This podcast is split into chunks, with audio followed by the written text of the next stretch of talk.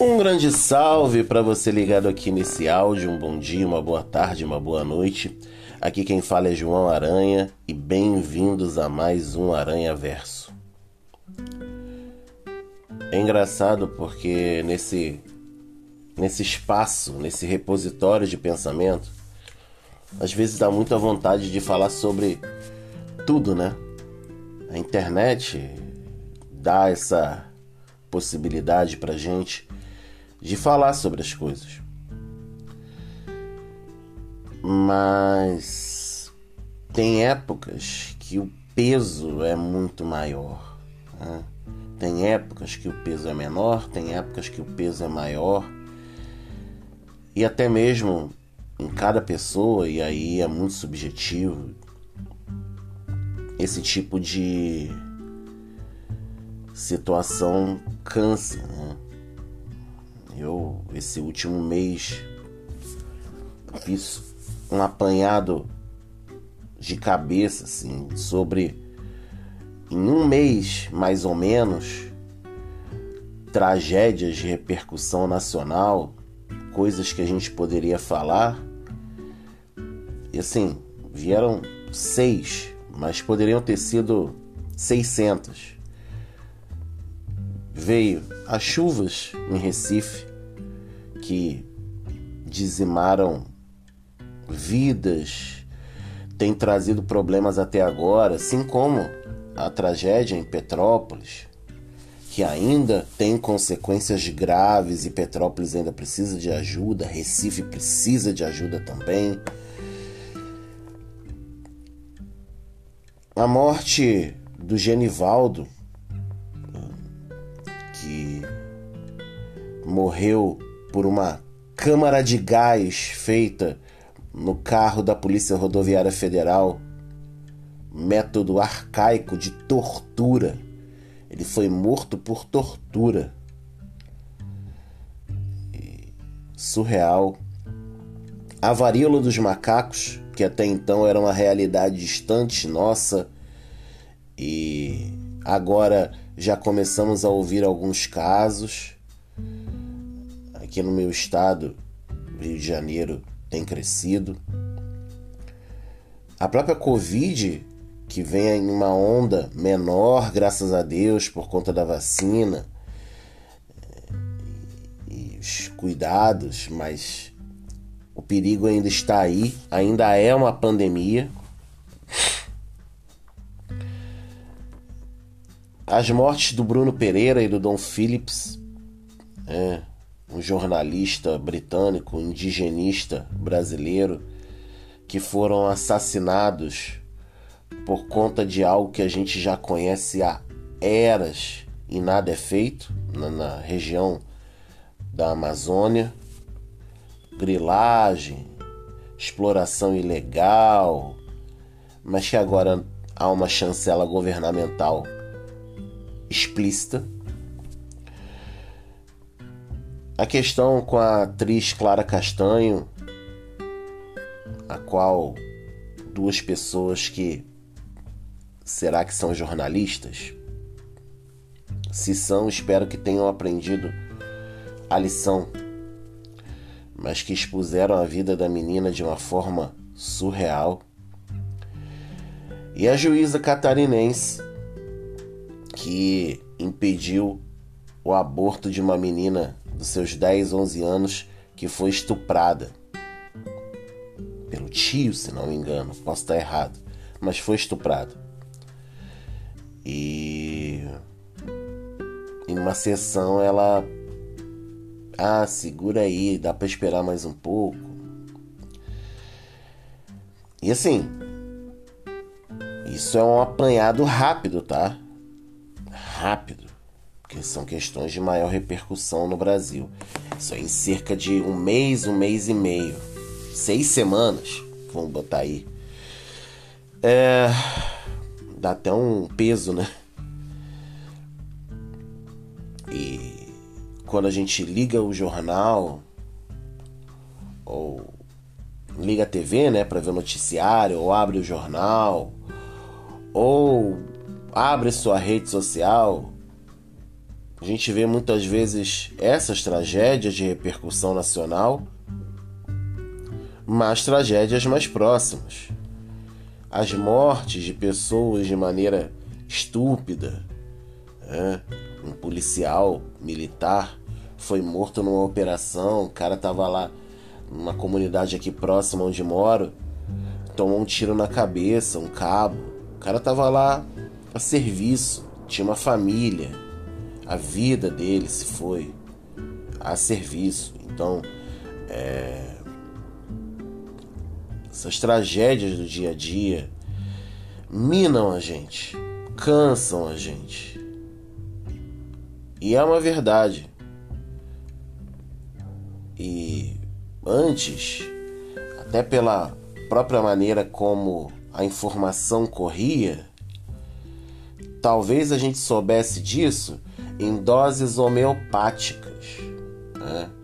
Sem uma aqui, aí quando você absorve, talvez você descubra outra, ou outras até a gente não descobriria. Agora, em um dia, talvez a gente possa descobrir todos esses exemplos. E pra gente é um peso muito grande.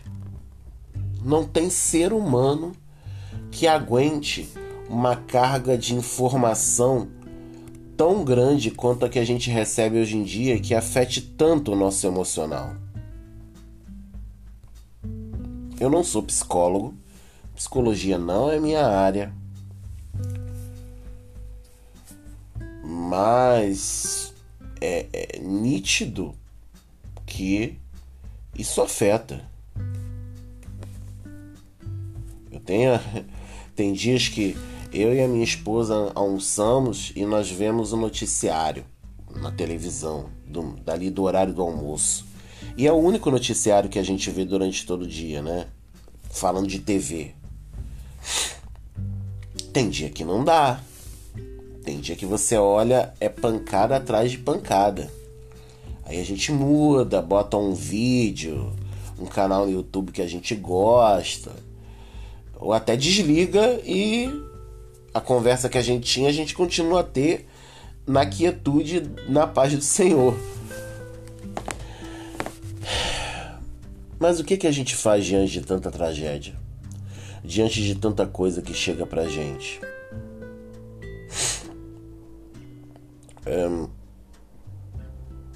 Existem duas coisas, a meu ver, que são muito importante. Duas não, três. Se tiver mais, eu vou aumentar. Ao primeira, cada um tem uma maneira de receber as notícias, de absorver as notícias, de reagir às notícias uh, e de lidar com elas durante o dia a dia. Tem gente que receberia uma dessas notícias que eu coloquei aqui como exemplo e ficaria mal durante a vida toda. Tem gente que olharia e falaria: é mais um. E vamos que vamos. Triste, chato, mas Deus abençoe. Esteja com, com as pessoas. Tem gente que não se conformaria, queria saber como fazer para ajudar. Então, cada um lida de uma maneira e a gente não pode formatar reações. Não podemos. Quando a gente formata as reações, a gente corre um perigo enorme de acusar pessoas de coisas que elas não fazem, que elas não são. Existem reações gerais, né? Mas mesmo nessas reações gerais, cada um recebe de uma maneira dependendo do que for. E isso é importante a gente entender. A segunda coisa é que a gente precisa entregar todas essas situações na mão de Deus. Eu lembro sempre se não me engano, é o Salmo 60, que o salmista está na guerra É, é o Salmo de Davi, né? Tá na guerra e ele fala lá: presta-nos auxílio na angústia, pois vão é o socorro humano.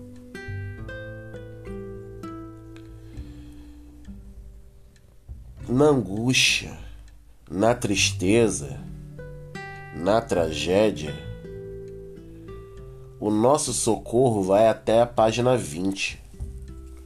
Não que não podemos ajudar, ah, mas eu não posso ajudar. Você pode ajudar. Pode. E se for algo sensível, necessário, deve ajudar. Mas entenda que a gente não vai conseguir adentrar todas as áreas das pessoas durante um tempo de tragédia.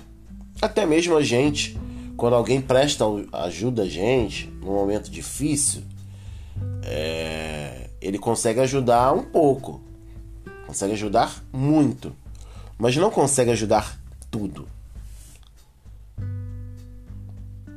Então, entregar nas mãos de Deus é importante. Outro ponto é entender que tipo de ajuda as pessoas precisam. Nesse momento de tragédia, nesse momento de cansaço. Muitas vezes a sua ajuda uh, se daria simplesmente com: Ó, oh, tô aqui contigo, que você precisar, pode me ligar, pode falar comigo, pode me visitar, ok? Ok. E não ficar em cima das pessoas. Às vezes a sua ajuda cabe em ao invés de simplesmente falar vou orar para Deus, é falar pô, isso aqui aconteceu aqui perto. O que, que a gente pode ajudar?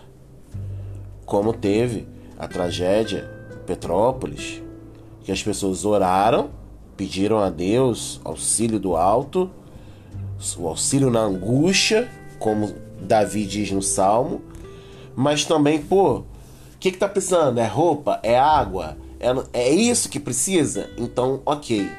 É isso que precisa, vamos lá. Não precisa ir às vezes ir para lá, ficar lá, mas às vezes, ou às vezes precisa ir para lá. Mas é entender que existem formas de auxiliar e a gente precisa saber que às vezes a gente acha que está ajudando, mas está mais atrapalhando do que ajudando. E talvez a última é entender que por mais que uma tragédia deixe marcas, ela passa e a vida continua.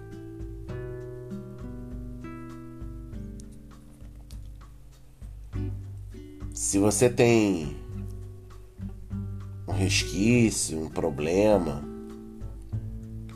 peça ajuda profissional, ajuda psicológica. Tem um problema de ordem espiritual na sua crença, peça ajuda a alguém que professe essa sua crença, ou alguém que tem uma espiritualidade que você respeita, peça ajuda. Não tenha medo de pedir ajuda. Não tenha medo. Muitas vezes a gente se faz forte, ai, resistente, mas por dentro tá destruído e carrega essa destruição durante eras. A gente pede ajuda a Deus, Deus coloca pessoas no nosso caminho, coloca situações no nosso caminho, mas a gente é orgulhoso demais e não aceita. Que a gente possa entender que ser vulnerável é normal é humano. Pedir ajuda, pedir auxílio na angústia é normal. Hoje, então, falando de psicologia, Existem muitos psicólogos que atendem de forma remota. Se não me engano, até o CRP hoje ele já regulamentou isso, né, os atendimentos online.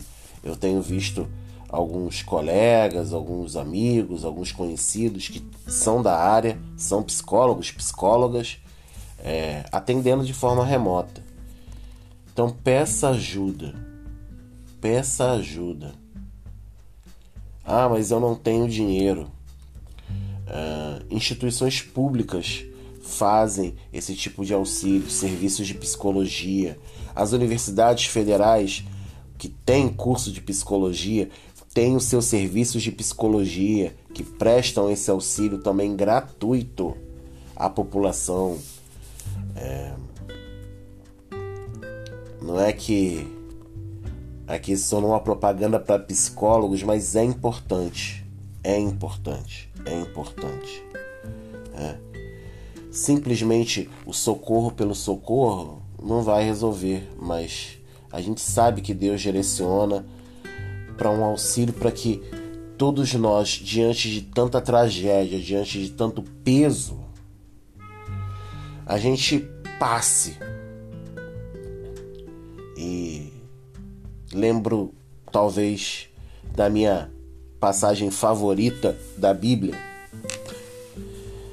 que eu quase todos os dias lembro diante de tantas situações que é o Salmo 23, verso 4.